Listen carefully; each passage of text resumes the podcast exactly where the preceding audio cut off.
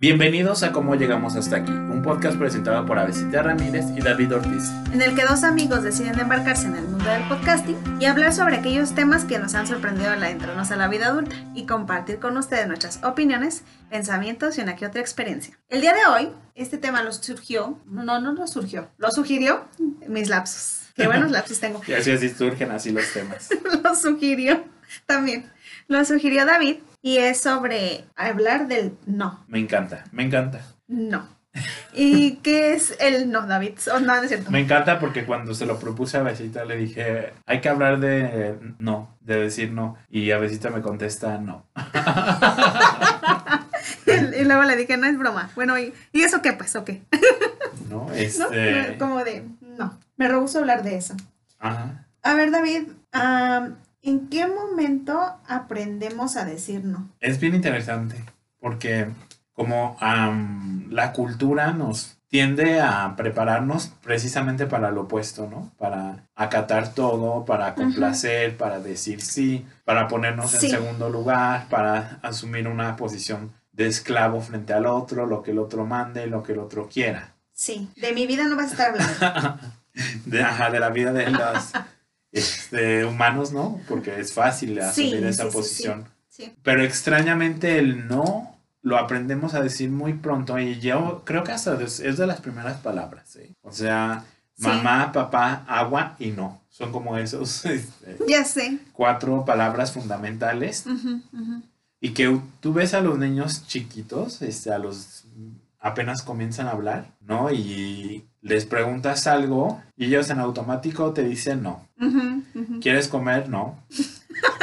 Toma agua? No. Ajá. Recoge tus juguetes? No. ¿Quieres ir al baño? Ajá, No. ajá. Y luego le dan del baño, ¿no? Ajá. Sí, ponte sí, la sí. chamarra, no. No. Y es algo como que... ¿Le preguntas a ver si te hagamos un episodio? No. Ajá. que lo repiten incesantemente, ¿no? Porque están Sí. descubriendo, yo creo, como en ese, en esa palabra un montón de, de poder, de, de que el- como de que los hace separarse de lo que la madre le ofrece, lo que los padres le ofrecen, de lo que los hermanos le ofrecen, Sí, sí, sí. y que lo hace aparecer, ¿no? En el momento que puede decir no y lo lleva hasta las últimas consecuencias que incluso a mí he de confesar que me ha- harta un poco como esta etapa de los niños que están pues inaugurándose ahí como sujetos, Ajá. pero pues está bien, ¿no? Sí. Ah, y, y que yo te decía, a mí me encanta porque, por ejemplo, yo a mi sobrinito le preguntabas, ¿quieres hacer esto? No. ¿Por qué? Pues porque no. Ajá. O sea, y a lo mejor eh, yo pensaba como de, guay, vaya, no le encuentro fallas en su lógica. Porque, o sea, pues no, o sea, simplemente no quiere, ¿sabes? Ajá, no es no. Y, y como que a veces creo que ya cuando somos más adultos, cuando te dicen alguien no y te dice por qué no y te contestas pues por qué no, es como de, pero di- dime una explicación del por qué no. Se escucha como grosero incluso. Como que ya demandas más, ajá, más elaboración del por qué no. Ajá. Y de pronto no sé, o sea, justamente con eso que comentabas de cómo no, nos sumergimos tanto en un asunto de siempre servir o estar para el otro, eh, yo me hace pensar muchísimo en, en cómo, por ejemplo, yo o, o- o lo veo más en nosotros que, que de pronto nos sumergimos más en la psicología, deja tú el psicoanálisis, como que cuando estamos muy al pendiente de la escucha del otro, como que podemos, o sea, encontrar como esas, esos momentos en los que pareciera que siempre somos, o sea, siempre hay una gran, gran demanda del otro por exigirte el haz algo. O sea, Ajá. hazme este favor, ayúdame con esto, ayúdame con el otro, ¿no? Y siempre uno tiene que decir sí. Y que cómo pesa cuesta trabajo decir no. Pero, por ejemplo, cuando esta otra persona que siempre ha dicho sí, pide ayuda, siempre se, se encuentra mayormente con la negativa del no. Y no se lo hacen, ¿no? Sí. Y entonces... No, hay- como- no hay reciprocidad. Ajá, y entonces como que yo digo, qué difícil es eso. O sea, porque sí noto una gran demanda, ¿no? Te digo, la gran demanda de todos de siempre haz, pero cuando uno dice, oye, y ahora ayúdame a mí, no. Ajá, no hay reciprocidad. Y lo que dices es interesante, ¿no? Porque eh, yo siempre he pensado, ¿no? Y lo vemos, que es bien fácil instalarse en la persona que complace a los demás, a los sí, otros. sí, sí, sí. En el que sí, siempre, aunque esa espera, ese sí, me implique colocarme en una posición de alfombra, me implique colocarme en una posición de objeto, estar a la merced. Sí, de, sí, sí. de los otros, porque tú siempre contestas que sí y no, no hay un no de tu lado. Es bien fácil instalarse ahí. Lo difícil es salirse. Sí, sí, sí. sí. Pero ojo, que cuando nos instalamos ahí, nosotros también obtenemos algo. Sí hay un goce, ¿no? Este, obtenemos de que el otro decida, que el otro demande lo que quiera, que el otro desee por ti. Ahí nos estamos pues posicionando, ¿no? Como el, el que obedece, el obediente, el que no cuenta, el Sí. que acepta todo lo que le venga del otro, acabo que. O sea, ahí también nosotros ganamos algo. Y pues obviamente, quien se pone en esa posición, este, quien no, además de, de que el otro decida, pues mm, el otro o los otros se quedan ahí, ¿no? Porque Sí. si a alguien que le dice siempre que sí a todo, que no puede decir que no, que no muestra sus opiniones, sus diferencias, sus argumentos, Ujú. que siempre está a la espera, pues oh, siempre es buscado. Sí, sí, sí. Pero no buscado por él, sino porque lo complacen. Sí, No. porque solucionas lo que... Ajá, solucionas el asunto de los otros. Y o sea, y en términos de, por ejemplo, o sea, sentir para esta persona que está como en el asunto de donde siempre dice que sí, Ajá. se me hace como también como de, que de alguna manera sacia esa necesidad de sentirse necesitado por el otro, Ajá. ¿no? Pero en sí para el otro, perdón, pero eres desechable. Claro. Porque no eres el único que le dice que sí, Sí, o no eres sí. la única. ¿Sí me explico? Sí, sí, sí. O sea, ellos tienen un papel completamente diferente. Sí, completamente como muy del, del superior. Ajá, ¿no? Del amo. Entonces, híjole, a mí se me hace como. que- Está, está intenso, está intenso lo que Sí. estás diciendo. O sea, Porque es cierto, ¿no? Como al asumirnos, porque creo que todos lo hemos hecho, no es, no es algo extraordinario, sino es una constante en cómo crecimos de la cultura, ¿no? De esa posición servil. ujú, ujú, Sí se puede llegar a pensar lo que dices de que, pues, soy el que me necesita este, para ejercer ahí su poder. según. Ajá. Pero lo que dices es interesante de hay más. sí, Y el que sigue, y el que sigue, y el que sigue, y el que sigue. sí. Y perdón, pero por ejemplo, en estas posiciones tan de amo, pareciera que nunca hay una, sacia- una saciedad, ¿sabes? Porque, o sea, si no lo hace este, pues el otro. Si no este, pues reemplazo. ¿Sí me explico? sí. Siempre hay un reemplazo. y, o sea, Justo eso. qué fuerte. Ajá, se anulan las personas y se convierten pues en, en cifras, ¿no? En objetos en el que, pues acabo tengo ahí otros que me sirven. Qué terror encontrarnos en esos. Ay, sí. ¿No? Qué horror. Mm, es muy pronto para las recomendaciones, pero se Pero, los voy diciendo porque me recuerda eso que comentas Ajá. como una película que precisamente estaba viendo ayer. que Ajá. me encanta, que es eh, The Devil Wears Prada, El Diablo Viste a la Moda, Ajá. con Anne Hathaway y Meryl Streep. Y entonces ahí es algo que siempre le dicen a Anne Hathaway, que se llama Andrea en la película, de que en el empleo en el que estás, mil chicas matarían por estar ahí. Sí. Y me hace recordar justo esto, ¿no? De que eh, finalmente esa posición de asistente de Meryl Streep, aunque implicara renunciar a tus valores, a un montón de cosas, am, ser el objeto del otro a quien complace a Meryl Streep, si tú te vas, hay miles que están ahí esperando, ¿no? Sí. Y precisamente eso es como la posición de alguien que complace, que sirve, que no dice no. Hay miles que pueden ocupar esa posición y entonces en el que sigue. Entonces me hizo recordar, eh, y pues sí, en la película es algo que constantemente le dicen de que hay miles de chicas que matarían por estar ahí. Sí, sí, sí, toda, toda la razón. O sea, híjole. Y eh, también, o sea, el quiebre que hace ella ahí, ¿no? Como al salirse, es bien Ajá, interesante. es- O sea, me encanta. A mí se me hace una película muy... Me encanta porque está divertida, pero no por eso deja de tener como sus momentos muy interesantes. ese quiebre que tú dices, de que cómo ella decide no más, de decir no, es al final de la película, ¿no? O sea, spoiler alert, pero seguramente ya la han visto todos, que van a París y entonces Meryl Streep le dice a Anne Hathaway que pues ella ve mucho de, de su persona reflejada. ujú. Y Anne le dice, pero somos diferentes, que ella jamás le traicionaría a un compañero de trabajo como lo hizo Meryl Streep. Y Meryl Streep le dice, ya lo hiciste con Emily. Y sí, ya lo había hecho porque el, el- el anhelo de máximo de Emily, la otra asistente, era ir a París a la Semana de la Moda. Pero este, prefiere llevar a Andrea y Andrea, que es Anne le dice que sí.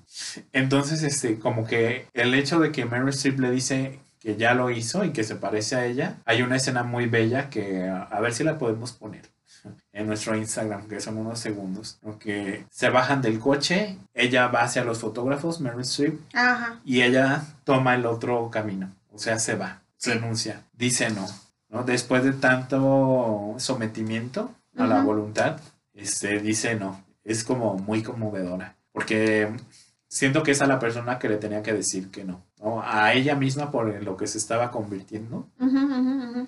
y a Meryl Streep que pues no se me hace a mí ella mala, ¿eh? sino pues estricta. La Sí, vida la sí, hizo sí. así el, el negocio, ¿no? Este, yo creo que el malo de la película es el novio que no, no la apoya, ya sé. pero... No están preparados para esta conversación. no, no es cierto. Pero es una escena muy conmovedora. Sí. David, ¿por qué decir no?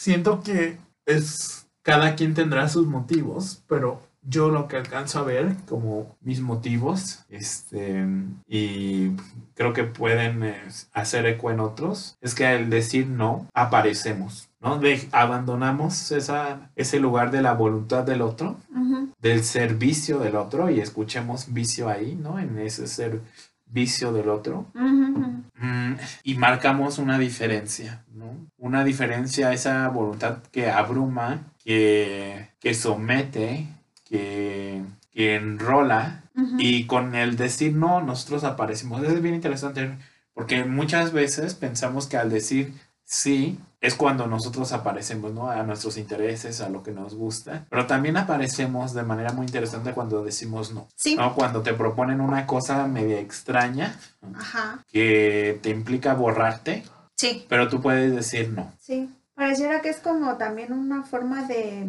como un performance, ¿no? Ajá. Personal. O sea, te, te hace parecerte como también figura de pronto revolucionaria. O sea, como en el sentido de te revelas a, ¿no? Sí, sí, sí. Puedes decir, ajá, te revelas a la, a la voluntad del otro, al deseo del otro, que lo que sabemos es a lo que, bueno, en el psicoanálisis, ¿no? De someterse o estar a la merced del otro, lo que te lleves a la angustia. Y una angustia intensa, Sí, sí, sí, sí. ¿no? Súper. Ajá, que ese anulamiento, ese borramiento, este, esos ataques de ansiedad, es- ataques de pánico, que es interesante, ¿no? Porque es un síntoma de nuestra época. De nuestra época que lo hemos escuchado en nuestros lugares de trabajo, como cada vez más frecuente ataques de angustia, ataques de pánico, como quizá en nuestra época pues en- se está preparando más a los sujetos a asumir todo lo que venga del otro, sin que se Ajá, diga sin no. que haya, ajá, sin que haya un no quiero. Pero esa, re- esa revelarse como dices. Sí, sí, cierto. Sí. Siento que entonces yo diría eso, porque aparecemos. Sí. Y ahí eh, quisiera introducir entonces a quién le decimos, ¿no? Uf. ¿No? O sea, Ajá. porque, porque, o sea, como dices tú, parece que no es tan fácil. O sea, en el sentido de que entonces, por ejemplo, yo a mi jefe, jefa, lo que sea, no podría decirle que no, porque tengo que decirle que sí para servirle, Ajá. ¿no? Para hacer lo que sea que se le ocurra, lo que sea que quiera hacer. Ajá. O sea, que, que, que pueda disponer de mi tiempo, que pueda disponer de aquellos momentos en los que yo podría compartir con otras personas, Ajá. Sí, sí, sí. que disponga de aquellos goals que yo tengo personales. Sí, de tus días libres, de tus horas, ¿no? Por ejemplo, de trabajo, de que a lo mejor te localizan fuera de la hora de trabajo y pues tienes que decir que sí, porque es, Ajá. es ponerte la camiseta, es, pon, es trabajar en bien, asumir tu empleo, pero no, o sea, eso ya trabajar fuera de las horas de trabajo es otra cosa, ¿no? Sí. Que tristemente es muy común, Sí. es muy, muy común. Pero sí, o sea, en lo que tú localizas de decir no, por ejemplo, en el ámbito del trabajo, yo creo que a esas personas, Hay que decirles no. ajá, También a aquellos compañeros, y entiéndase porque yo, por ejemplo, eh, algo que me, me hiciste acordarme es como en la universidad nos decían como, habrá compañeros que quieran que los carguen y que, por ejemplo, siempre te digan, ay, no Ah, alcancé sí. a hacer tu trabajo, pero, y entonces tú lo asumes, no importa, yo te espero. Ajá. O sea, y como hoy en día en los trabajos también está como, ay, es que no alcancé a hacer este reporte, pero lo puedes terminar tú, Ajá. ¿no? Y decirle, no, espero el tiempo que te tome a ti redactarlo y que me lo envíes, Ajá. ¿sabes? Porque, ¿qué, qué implica, no? También, o sea, le delegas tu responsabilidad a otros. Ajá. Eso, eso está interesante. O sea, es esa parte, Ajá. ¿no? Pareciera que se crean, o sea, entiendo también como este asunto de cómo la, ante cuando hay más personas, la presión social que se crea no está, o la presión empresarial, digámoslo así, no está, entonces tú esperas que alguien más, como de los que está ahí, pues tome tu responsabilidad y dices, ah, pues si alguien más lo hace. Y que- acabó nunca dice que no. Ajá, ¿no? Entonces, ah, y no, o sea, perdón, pero si no hiciste el reporte, pues hazlo, que se sepa que lo entregamos tarde por ti. Ajá. ¿no? Sí, que sí. tú también asumas eso. Porque entonces ya el otro tiene que quedar bien, ¿no? Y fíjate, algo que también me llamaba la atención es como algunas personas que cuando toman este asunto de yo hago tu chamba, no hay problema, cómo se cree, ¿no? Yo no sé si sí o no, pero se cree que es porque al menos yo no quedé mal, pero tampoco la otra persona. ¿Te das cuenta? O sea, como que siento que ahí tampoco no visibilizan eso que hay que como mostrar, ¿sabes? Que es que el otro tampoco se hizo cargo de lo que le tocaba. Y que pues, o sea, si no lo hace esa persona, ¿por qué tendría que asumir yo? ¿No? O sea, y en ese entendido ya van- vayamos a temas un poco más terrenales y más de los 30, que es como, perdón, pero no lo valdría tu gastritis, no lo valdría tu desvelo, no lo valdría tu insomnio, no lo valdría tu falta de, de comida, no lo valdría, o sea, no vale, yo creo, nada el que una persona no se haga responsable de sus cosas. Ajá. O sea, yo creo que algo importante es, y es que hay que decirle no a personas que no son diligentes con su vida, Sí. ¿no? Porque entonces, ¿por qué las seguirías tú cargando después de que ya se dieron en la facultad, por ejemplo? Sí. Me hiciste pensar en, pues no, en estas situaciones que atravesamos en los trabajos, de que cuando se dice que no a algo que pues no tiene ni pies ni cabeza, hay como esta molestia, pero ni modo, Ajá, ni modo. O sea, este, ese es como, siento que es una de las consecuencias de que el otro se va a molestar, pero ajá. hay que empezar a decir no. Y no solo en el trabajo, en, en estas situaciones de los 30 es viable decir no y siento que ahí es más fácil. Es más Sí. fácil decir no. Aunque tenga sus implicaciones económicas y en el ambiente laboral. Ajá, claro. Yo creo que lo difícil viene cuando esos no están dirigidos a personas que apreciamos, que les Ay, tenemos sí. afecto, que queremos, ¿no? Ujú. Y porque de pronto ahí también está como muy encriptado, creo yo, el tema de ser un buen hijo, ser un buen hermano, ser un buen esposo o esposa, ajá. ser una buena pareja, ser un buen amigo o amiga, ¿no? Y como entonces pa- aparece como este sentido de siempre da por el otro, sin importar qué, Ajá. ¿no? Que sacrifícate. Ajá. Y o sea, mira, no, o sea, pensémoslo un poquito en el sentido de que está bien, no lo haces porque de verdad tú digas, estoy esperando que después me lo regresen. Pero creo que el simple hecho de agradecerlo, ¿no? Ya lo hace visible. Ajá. Pero si no hay ni siquiera agradecimiento, sino que sea porque crees que te lo tiene que dar siempre, no sé. Sí. ¿Sabes? Ahí es donde digo yo, mm, no. Sí, eso del ser bueno para alguien pesa. Sí. y Porque, como mantener esa imagen, ¿no? Porque justamente cuando lo dices te revelas y entonces ya no eres aprobado, ¿no? Que de pronto eso lo, lo quisiera relacionar como, este, como en el sentido de que, a qué nos enfrentaríamos cuando decimos que no, ¿sabes? Sí. Porque puede ser que te enfrentes a la no aprobación del otro, Ajá. eh, que te enfrentes también al no ser como apreciado ya por el otro. O sea, y a veces qué complicado es eso, ¿no? Porque Sí. porque es- pareciera que rompes algo. Pero, Pero, ahí yo diría de que ni siquiera es que, o sea, no es apreciado que te sometas a la voluntad. Ajá. Porque tú dónde estabas. Ajá. O Ajá. sea, mientras, o sea, mientras estás como al margen o estás igual que el otro, ay, pues qué padre, ¿no? Pero cuando muestras algo diferente es como de, Es, es bien interesante ese asunto del no y los diferentes ámbitos, ¿no? De esas personas que apreciamos. Mencionabas el esposo, la esposa, la pareja, ujú, los hermanos, este, la familia. Porque creo que, mira, como algo que yo me he dado cuenta es de que aunque las personas no se asuman creyentes, ujú, ujú, cristianas, por ejemplo, sí, llevamos el cristianismo hasta lo más profundo de nuestros huesos. Sí. O sea, le escarbas poquito y a la persona más atea, más este, contraria, uff, no sale lo cristiano. Este, A más no poder. Ajá, más no poder. Y entre eso creo que está este asunto, esa visión del amor. Creo que es San Pablo, que en la carta a los Corintios dice que como da una definición del amor que suena muy bonita, pero es bien problemática también. No dice de que el amor todo lo puede, todo lo soporta, todo lo aguanta, todo lo perdona. Y muchas veces vamos por nuestra vida con esa visión pues romántica, no sé Sí, sí, cómo sí. decirlo, muy cristiana del amor. Del amor, ajá. Este, que también estaría interesante ver como el contexto, ¿no? Porque a lo mejor hablaba como del amor divino hacia la humanidad, no del amor de humano. Ah, claro, sí, no. eh, Ajá. de- definitivamente no creo que se refiriera a eso. Ajá. Sí, Este, pero muchas personas y muchos ajá, podemos ir con esta idea de que es que si lo amo, soporto. ajá. Si lo amo, aguanto. ujú, Si lo amo, perdono. Y ahí van Ajá, y- infidelidades, golpes, malos tratos. maltrato. Ajá. Entonces nunca se dice no, porque pues es que el amor todo lo soporta, todo lo perdona, todo lo, este, es todo, ¿no? Ujú. Y no. No, o sea, por lo menos, este, si nosotros tenemos esa visión bíblica del amor, ¿no? Si Sí. tenemos una visión más aterrizada, más, este, recíproca, Claro. más, este, justa, más, este, compasiva, más respetuosa incluso, no, no nos cabe esa definición. O bueno, creo que por lo menos a mí no me cabe eso de que todo lo perdona, todo lo aguanta, Sí, todo no. lo soporta.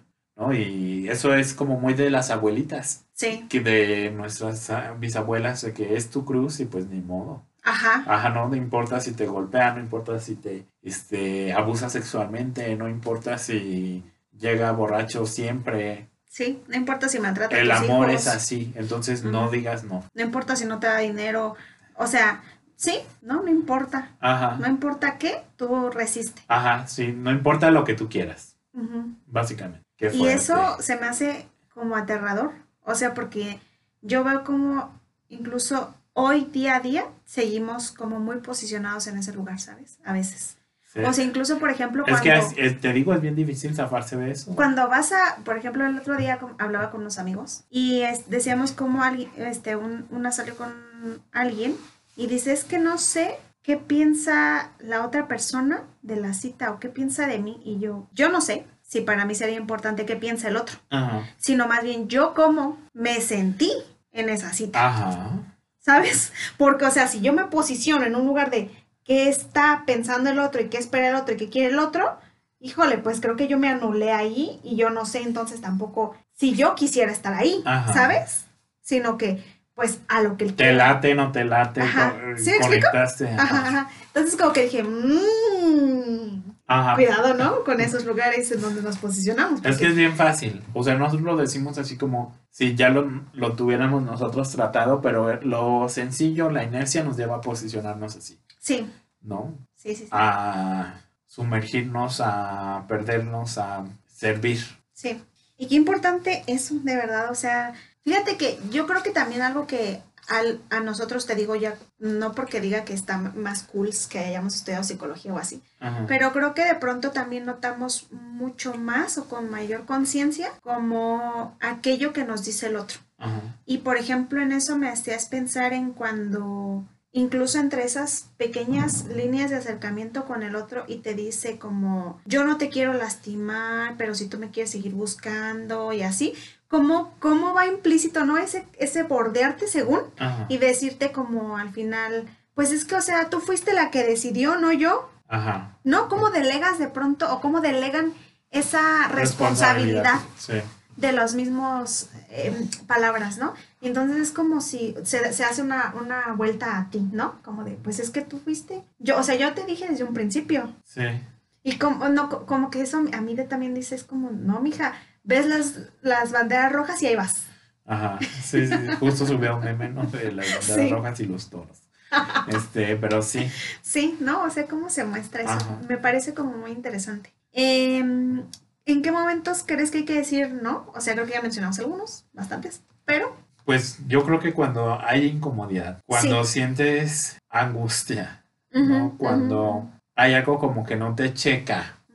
Es que es difícil decirlo, ¿no? Pero tú sabes cuando, Cuando no quieres cuando hacer algo. no está por surgir, pero prefieres no decirlo. Cuando aceptas, cuando acatas, cuando obedeces. Este, ahí yo creo que te das cuenta en el momento que tú quieres decir que no, pero Sí, yo de que amo a un amigo que él dice así como el otro día estaba en, en X cosa, ¿no? ¿no? no voy a dar el ejemplo. Y dijo de que en cuanto se acabó esto, me di cuenta de, me traicioné a mí, me acabo de traicionar, esto no me gusta ajá. y me fui, ¿sabes? O como, o sea, a lo mejor sí no te das cuenta y dice, pero ya no lo vuelvo a repetir, Ajá. ¿sabes? Porque te diste cuenta de que eso no te gustó. Sí. Si no quieres eso, no, no lo tienes por qué volver a repetir, o no lo tienes por qué volver a hacer. Entonces creo que es interesante, ¿no? Como ubicar esas, esas situaciones más allá de a lo mejor que digas es esa persona. Sí, sí, sí. Cuando te ofrecen algo, ¿no? Que no va contigo, pero dices sí. Aunque te estás arrepintiendo desde el momento en que dices que no. Digo que dices que, Que sí. sí. ujú. Ajá. Y que dices no. Y de nuevo, sí, o sea, cuando tú mismo sientes como, sí, la traición, hermano, ahí, ahí no es, Ajá. ¿sabes? O sea, donde tú mismo te traicionas a ti, híjole, creo que Sí. que sí, claramente ahí no es. ¿Qué te parece si vamos cerrando ya este episodio? Este, y tú ya mencionaste una... Recomendación que es The Double Wears Prada, el diablo Ajá, viste a la moda. Sí, Ajá. y yo quiero hacer otra recomendación. Ajá. Eh, fíjate que hay una que le decía a David, parece como lo opuesto, porque se llama Sí Señor, de, Rim- de Jim Carrey. Este, y como en esta película está el asunto de él siempre se niega, ¿no? No, no, no, no, y vive en el no. Eh, y entonces pareciera que ahí lo que es, o sea, según lo que se instaura, ¿no? Es como este asunto de arriesgate a decir sí a las cosas, ¿no? Y entonces cuando se empieza a arriesgar, comienza a, a vivir otras experiencias que a lo mejor no había hecho o no se había animado a experimentar. Y ok, ¿no? O sea, digo, está padre, pero también cómo llega en ese punto en el que pareciera que tiene una presión por siempre decir sí Ajá. ¿no? Que entonces como que, híjole, ya lo pone como en un dilema de, o sea, hasta qué punto realmente estoy haciendo lo que yo quiero y no algo que es impuesto, ¿no? Y en ese Ajá, sentido, en ese Es- sentido- Es bien difícil esa, sutil esa diferencia. Y entonces en ese sentido como de, como si no te cierres a vivir cosas, pero tampoco no siempre hagas lo que crees que los demás esperan que hagas. Ajá. Porque entonces, o sea, yo diría, entonces ya no estás viviendo por ti, sino por los que Ajá, esperan los demás voluntad. de ti, ¿no? Y híjole, qué pesado debe ser eso también. Sí. Entonces, para mí era en ese momento como el decir no. Y fíjate que me hiciste acordarme mm, de un documental que vi, Ajá. este, a propósito de que acá en México nos estrenaron un festival de, ja- de cine japonés.